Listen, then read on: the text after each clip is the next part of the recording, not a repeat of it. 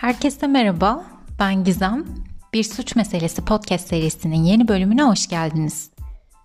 Bu bölümde oldukça trajik bir hikayeden bahsedeceğiz. Sonuna kadar ilgi ve heyecanla dinlemenizi umuyorum. Ayrıca olayla ilgili yorum ve düşüncelerinizi Bir Suç Meselesi Instagram hesabımızdan paylaşırsanız çok memnun olurum.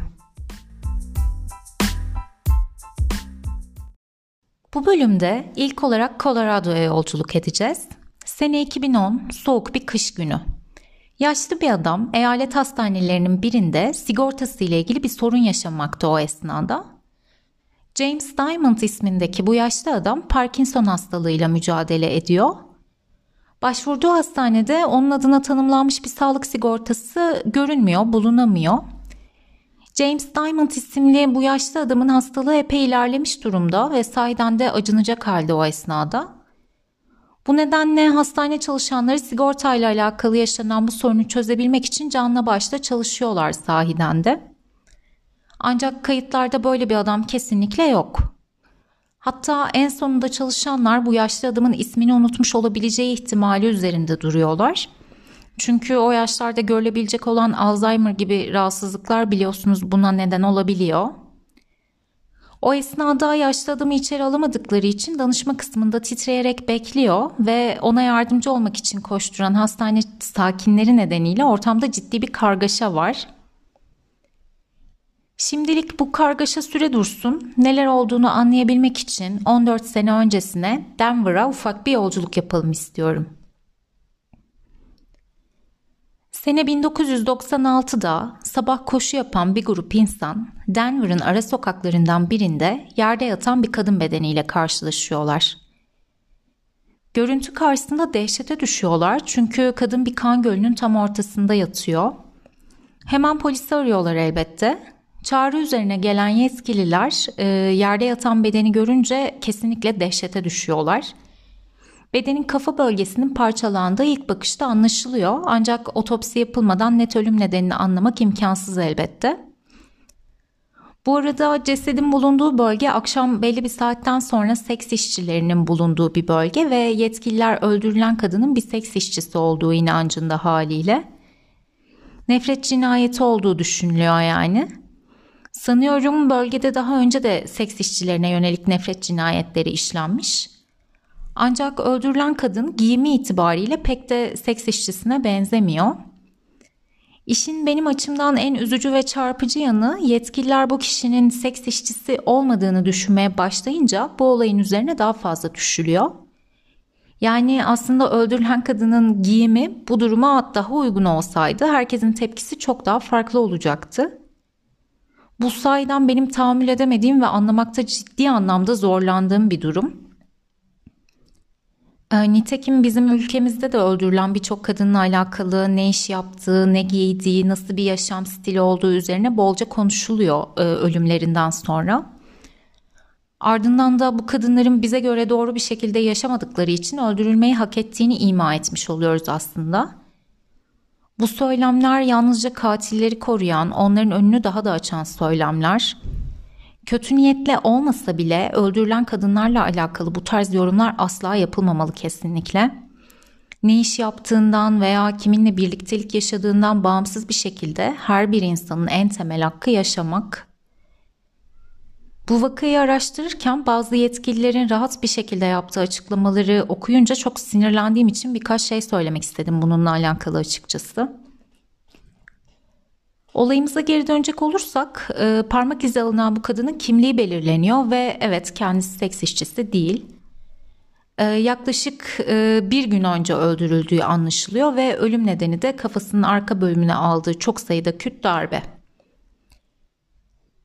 İkinci olayımızı da aklımızda tutarak yine Denver'a yaklaşık 27 sene öncesine yolculuk edeceğiz şimdi de. Bu yerde sakin, mutlu, huzur dolu bir hayat süren Everett ve Linda ile tanışacağız.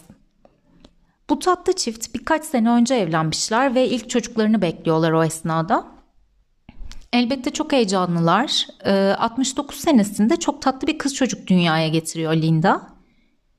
Bu bebeği sahiden de çok ciddi bir emek ve özenle büyütüyorlar. Bu çocuğun ismi Sherry bu arada. Sherry çok güzel bir evde büyüyor. Kocaman bir bahçesi, bir köpeği, bir de kedisi var. Çoğu çocuğun hayal ettiği şekilde bir hayatı var aslında. Sherry sahiden çok mutlu bir çocuk. Anne ve babasıyla da ergenlik dönemi dahil ciddi bir sorun yaşamıyor asla. Henüz liseyi bitirmişken ailesine evlenmek istediğini söylüyor. Ee, bu aileyi biraz şaşırtıyor açıkçası çünkü e, Everett ve Linda lisede başarılı olan kızlarının üniversite okuyup onları gururlandıracağı düşüncesinde hep. Aynı zamanda da elbette kızlarının kendi ayakları üzerinde durabilmesini önce bunu kazanmasını istiyorlar. Bu kadar erken bir evliliği desteklemiyorlar. Kızlarıyla konuşuyorlar ancak genç kız gerçek aşkı bulduğu inancında ve kesinlikle kararından vazgeçmiyor, geri dönmüyor.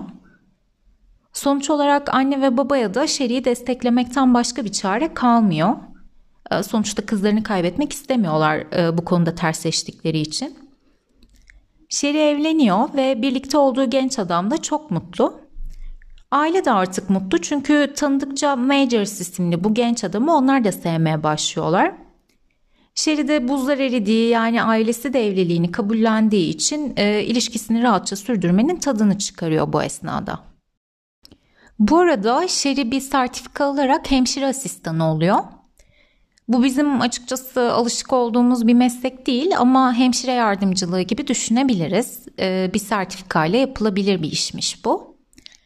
Haliyle artık kendi parasını da kazanmaya başlıyor. Henüz 18 yaşındayken anne olmaya karar veren Sherry ilk çocuğunu da kucağına alıyor bu zaman aralığında. Çok fazla ara vermeden de iki çocuk daha doğuruyor henüz 20'lerinin çok başındayken 3 erkek çocuk annesi oluyor yani. Bu durum onu biraz zorlasa da çok iyi bir anne olduğunu belirtmemiz gerek bu noktada. Elbette Linda ve Everett'ın da mutluluğuna diyecek yok o sıralar. Minik ve tatlı 3 tane torunları oluyor çünkü. Ancak ne yazık ki Sherry ve Majors'ın evliliğinde işler pek de iyi gitmemeye başlıyor. Çok genç yaşta tanışıp evlenen çift yavaş yavaş değişmeye başlıyor ki bence bu çok normal. Ee, bu yaşlar bu tarz kararlar vermek için pek de doğru yaşlar değil diye düşünüyorum ben. Ee, bir sene bile hepimizi çok değiştirip dönüştürebiliyor. Hele 18 yaş ve 20'ler, 30'larda insanların istekleri, beklentileri tamamen değişmiş oluyor. İşte bu çift de bu doğal süreci yaşıyor aslında, bu dönüşüm sürecini. Yine de sorunlarını çözmeye çalışıyorlar fakat fikir ayrılıklarının ve çatışmaların sonu gelmiyor. Haliyle ikili boşanmaya karar veriyor ve bir süre sonra da bu işlem tamamlanıyor. Sherry bu noktada çocuklarını alarak ailesinin evine yerleşiyor. Anne ve baba kızları için üzgün elbette. Sherry'nin bir süre uyum problemleri oluyor çünkü. Bu da çok normal aslında. Sonuçta kendi düzenini bırakıp yeni bir eve çocuklarıyla birlikte yerleşmeye çalışıyor. Kolay bir iş değil elbette yaptığı. Fakat ailesi oldukça yardımcı bu noktada. Bu sayede Sherry kısa sürede toparlayarak eski haline dönüyor. Bu arada Sherry oldukça özgür ruhlu, hareketli ve neşeli bir kadın. Etrafındaki herkes onu çok seviyor. Haliyle sosyal de bir insan elbette arkadaş buluşmalarının ve etkinliklerin vazgeçilmez isimlerinden kendisi. Bu arada buraya kadar bahsetmedim ancak Şehir'in bir de erkek kardeşi var. Aynı şekilde onunla da güzel bir iletişim içerisindeler. Hiçbir problemleri yok. Bahsettiğim gibi bir süre sonra Şehir'in bekar bir anne olarak düzeni tamamen oturuyor. Eskisi gibi hayatına devam ediyor. Henüz ilkokul zamanında olan 3 çocuğun bakımını da ailesiyle paylaşıyor. Bu da elbette onun işlerini epey kolaylaştırıyor. Anne ve baba da torunlarıyla ilgileniyor olmaktan şikayetçi değiller. Bir gün Sherry akşam saatlerinde bir şeyler içmek için evinin çok da yakınında olmayan bir bara gidiyor. İçkisini yudumluyor. O esnada barda çalışmakta olan iki kadınla tanışıyor ve sohbet ediyorlar. Sherry bir arkadaşıyla karşılaşıyor hatta. Onunla da biraz sohbet ediyorlar ve Sherry bu arkadaşıyla ufak bir tartışma yaşıyor. Ardından bu arkadaş bardan çıkıyor fakat Sherry burada kalıp e, içkisini içmeye devam ediyor. Bir içki daha içtikten sonra eve dönmek istiyor ancak sebebini tam olarak bilemediğim bir nedenden dolayı toplu taşıma kullanmak istemiyor. Belki sağlığının çok iyi olmadığını hissetti. Ee, kendisini alabilir mi diye sormak için kardeşini arıyor. Ancak genç adam Şerin'in aradığını görünce konuşmak istemediği için telefonu açmıyor. Bu arada ikili arasında bir sorun yok ancak e, bu adamın o akşam için çok daha heyecan verici bir programı var ve Şerin'in uzun konuşabileceğini düşünerek telefonunu açmıyor esasında.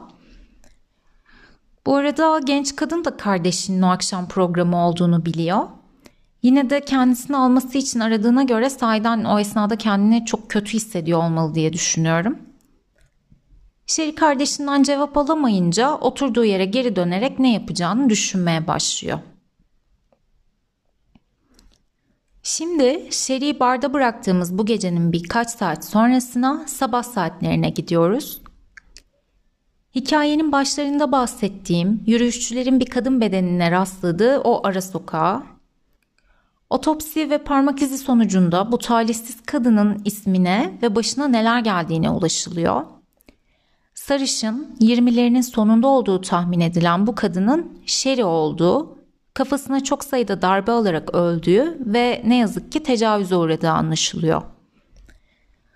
Daha önce de belirttiğim gibi otopsi sonucunda da bir önceki gece öldürüldüğü belirleniyor. Elbette bu esnada gece şerinin eve gelmemiş olması anne ve babasını da çok endişelendiriyor. Çünkü genç kadın çocuklarını bırakıp bir arkadaşında kalma alışkanlığına sahip değil esasında. Ancak yine de Şeri yetişkin bir kadın olduğu için direkt polise gitmiyorlar. Zaten sanırım gitseler de 24 saat olmadan herhangi bir işlem yapılmıyor. Sonuç olarak polisler bu haberi aileye vermek için evlerine gidiyorlar. Anne ve baba elbette yıkılıyor. En çok da Şeri'nin ufak çocuklarına bu haberi verme kısmı e, onları yoruyor ve üzüyor. Çünkü bir önceki geceden beri annelerini soruyorlar ve artık onları oyalamak ne yazık ki tamamen imkansız. Dede çocukları alarak odaya götürüyor ve onlara anlayabilecekleri bir şekilde anneleriyle ilgili bu haberi veriyor. Elbette bu çocuklar için korkunç bir travma oluyor. Bu esnada polis de genç kadına neler olduğunu anlamaya çalışıyor elbette. İlk olarak Şerin'in gitmiş olduğu barı öğreniyorlar Buraya giderek o gece neler olduğunu anlamaya çalışıyorlar.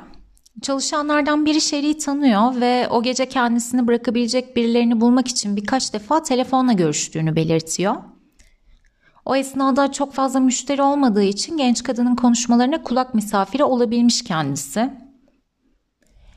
Bu elbette polis için çok faydalı bir ipucu. Bu kişilerden biri onu almaya gelmiş ve onu öldürmüş olmalı çünkü. En mantıklı açıklamada sahiden bu saplantılı bir tanıdık, tecavüz ve ardından da yakalanma korkusu veya intikam isteğiyle birlikte gelen cinayet. Sonuç olarak Şerin'in o gece 3 kişiyle görüştüğü anlaşılıyor. Bu kişilerden biri erkek kardeşi, diğer ikisi ise arkadaşları. Arkadaşlar da erkek olduğu için hepsi şüpheli. İlk olarak erkek kardeşle görüşülüyor ve kendisi o gece telefonu açmadığını anlatıyor. Nitekim polis kardeşle alakalı araştırmasını tamamladığında sahiden de o gece aramanın cevaplanmadığını görüyorlar. Haliyle erkek kardeş tamamen aklanmış oluyor. Bu arada elbette kendisi müthiş bir suçluluk duygusuyla boğuşmakta o esnada. Şeri'nin onu kendisine alması için aradığını öğrenince kardeşinin telefonunu yanıtlasaydı hala hayatta olacağını fark ediyor. Elbette kendisi bunu bilemezdi ve hiçbir suçu yok ancak ne yazık ki şu anda bile bu suçluluk duygusundan kurtulabilmiş değil. Ee, psikolojik olarak çok yıpranmış ve yıpranmaya da devam ediyor ne yazık ki. Kardeş aklandıktan sonra geriye iki arkadaş kalıyor. Bu iki kişi de Şeri'nin öldüğünü duyunca çok şaşkın ve üzgün görünüyorlar esasında. İkisi de birbirlerinden habersiz bir şekilde Sherry'nin onları kendisine eve bırakması için aradığını söylüyorlar. Ancak anlattıklarına göre ikisinin de işleri varmış ve onu almaya gidememişler. Ee, polis elbette ikisine de inanmıyor çünkü bu iki kişiden biri Sherry'i almaya gitmiş ve onu öldürmüş olmak zorunda. Mantıklı başka hiçbir açıklama yok polise göre. Ancak iki adam da Şerin'in öldürüldüğü saatlerde kalabalık ortamlardalar ve haliyle birden fazla da tanıkları var. Polis bu kişilere çok yoğunlaştı ve açıkçası durumla alakalı başka da teorisi olmadığı için epey zor durumda kalıyor elbette. Sürekli aileyle görüşerek kızlarına zarar verebilecek birileri olup olmadığını anlamaya çalışıyorlar. Sherry'nin boşanmış olduğunu öğrenince direkt Majors mercek altına alıyorlar bu defada. Aile eski damatlarından böyle bir şey beklemediklerini ve medeni bir boşanma yaşandığını belirtse de polisin elinde başka kimse yok. Majors sorgulanıyor ve onun da o gece için tanığı olduğu ortaya çıkıyor. Sonuç olarak polisin bu teorisi de ne yazık ki teori olmaktan ileri gidemiyor.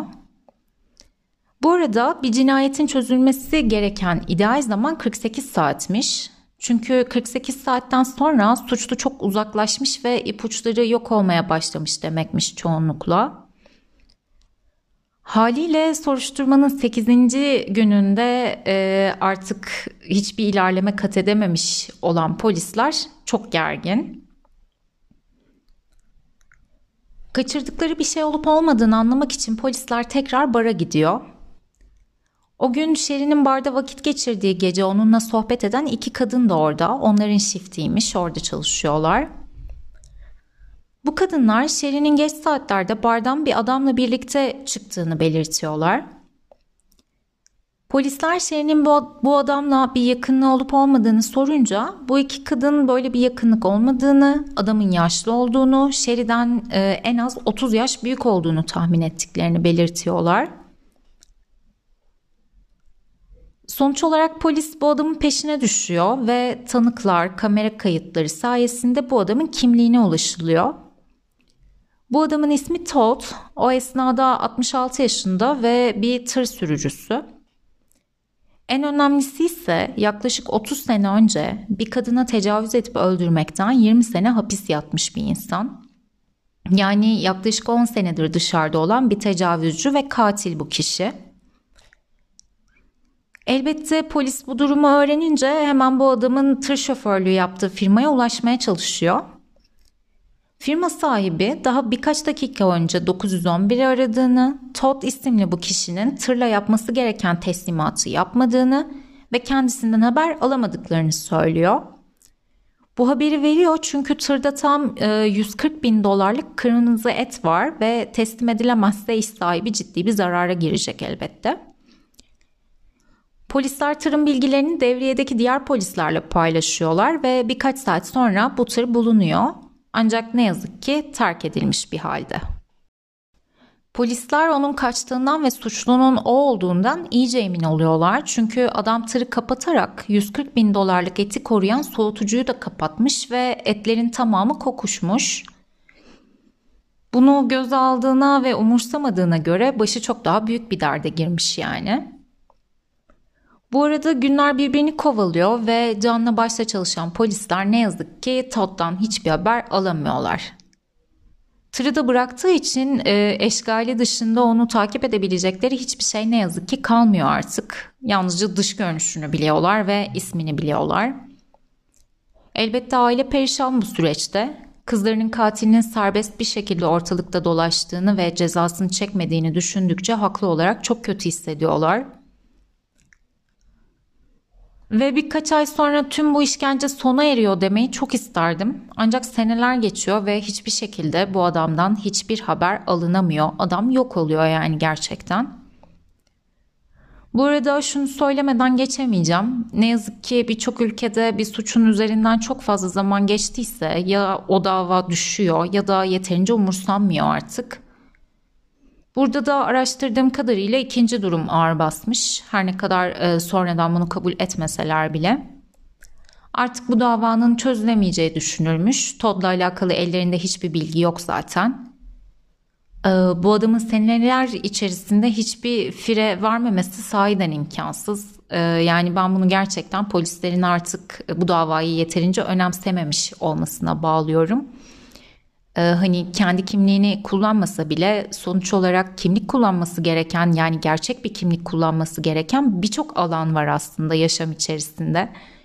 Bu adam hiç mi banka kullanmadı, hiçbir kartını kullanmadı mı, hiç buna gerek olmadı mı? Bu adam hiç ev kiralamadı mı ya da işe başlamadı mı? Bunların hepsi için gerçek bir kimliğe ihtiyacı var çünkü.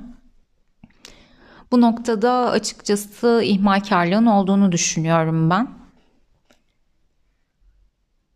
Talihsiz kadının ölümünden tam 14 yıl sonraysa bu adam bir şekilde kendi kendini ihbar ediyor ve katil ancak bu şekilde bulunuyor.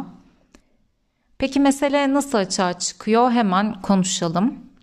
Hatta ufak bir yolculuk yapalım Colorado'ya. Herkesin acıdığı ve bilinmeyen bir nedenle sigorta kaydı bulunamayan James Diamond'la tanışmıştık daha önce hikayemizin en başında. Parkinson'dan dolayı çok zor durumda, hareket kabiliyeti çok kısıtlanmış, gören herkesin yardımcı olmaya çalıştığı bu 80 yaşındaki adam sigortası olmadan ona yardımcı olamayacaklarını fark ediyor. Ve bunun üzerine gerçek ismini kullanmadığını, Denver'da cinayetten arandığını ve tıbbi yardıma ihtiyacı olduğunu söylüyor. Gerçek isminin Todd olduğunu açıklıyor. Böylece sonunda bu tecavüzcü cani bulunmuş oluyor. Yani bulunmuş da demeyelim tabii kendi kendini ihbar etmiş oluyor. Hastane görevlileri hemen durumu bildiriyor ve adam sorguya alınıyor. Bu arada o zavallı halini görünce özellikle sorgu esnasındaki 80 yaşındaki bu adamın yaptıklarını bilmeseniz ona sahiden acıyabilirsiniz. Ama nasıl biri olduğunu bilince sorgu odasındaki o acınası halinden yalnızca tiksinebiliyorsunuz gerçekten. İfadesinde 14 sene önceki bu olayı anlatıyor, inkar etmiyor. Ee, Sherry ile barda arkadaş olduklarını, onu eve bırakmayı teklif ettiğini söylüyor. Sherry bu teklifi ondan bir karşılık beklemeyecekse kabul edebileceğini söylüyor. Yani beklentisi bir cinsel birliktelikse bunu istemediğini açıklıyor. Todd kabul ediyor, böyle bir niyeti olmadığını söylüyor. Ardından bardan çıkarak birlikte tıra biniyorlar. Todd tırı ıssız bir yere çekiyor ve genç kadının çığlık ve yalvarmalarına rağmen ona tecavüz ediyor. Zaten bu iğrenç adamın alışık olduğu bir şey. Ee, zorlanmamasına şaşmamak gerek yani. Daha önce de yapmış. Ardından Sherry korkudan ve travmanın da etkisiyle titrerken onu bir yerde bırakacağını söylüyor. Bir süre sonra da tırı durduruyor bir ara sokakta ve inmesini söylüyor genç kadına. Sherry kurtulduğunu düşünüyor e, ve hızlı bir şekilde yürümeye başlıyor. Ancak bu cani tırdan inen kadının arkasından sessizce yürüyerek uygun bir anda kafasına sert bir cisimle vuruyor. Ve e, bunu öldüğünden emin olmak için defalarca tekrarlıyor. İfadenin ardından durumu kötü olduğu için hastaneye götürülüyor ve yargı süreci başlıyor elbette. Ancak adamın mahkemeye katılabilecek durumda olması bekleniyor. Fakat ne yazık ki Todd bu defa da hastane yatağında ölerek adaletten kaçmayı başarıyor.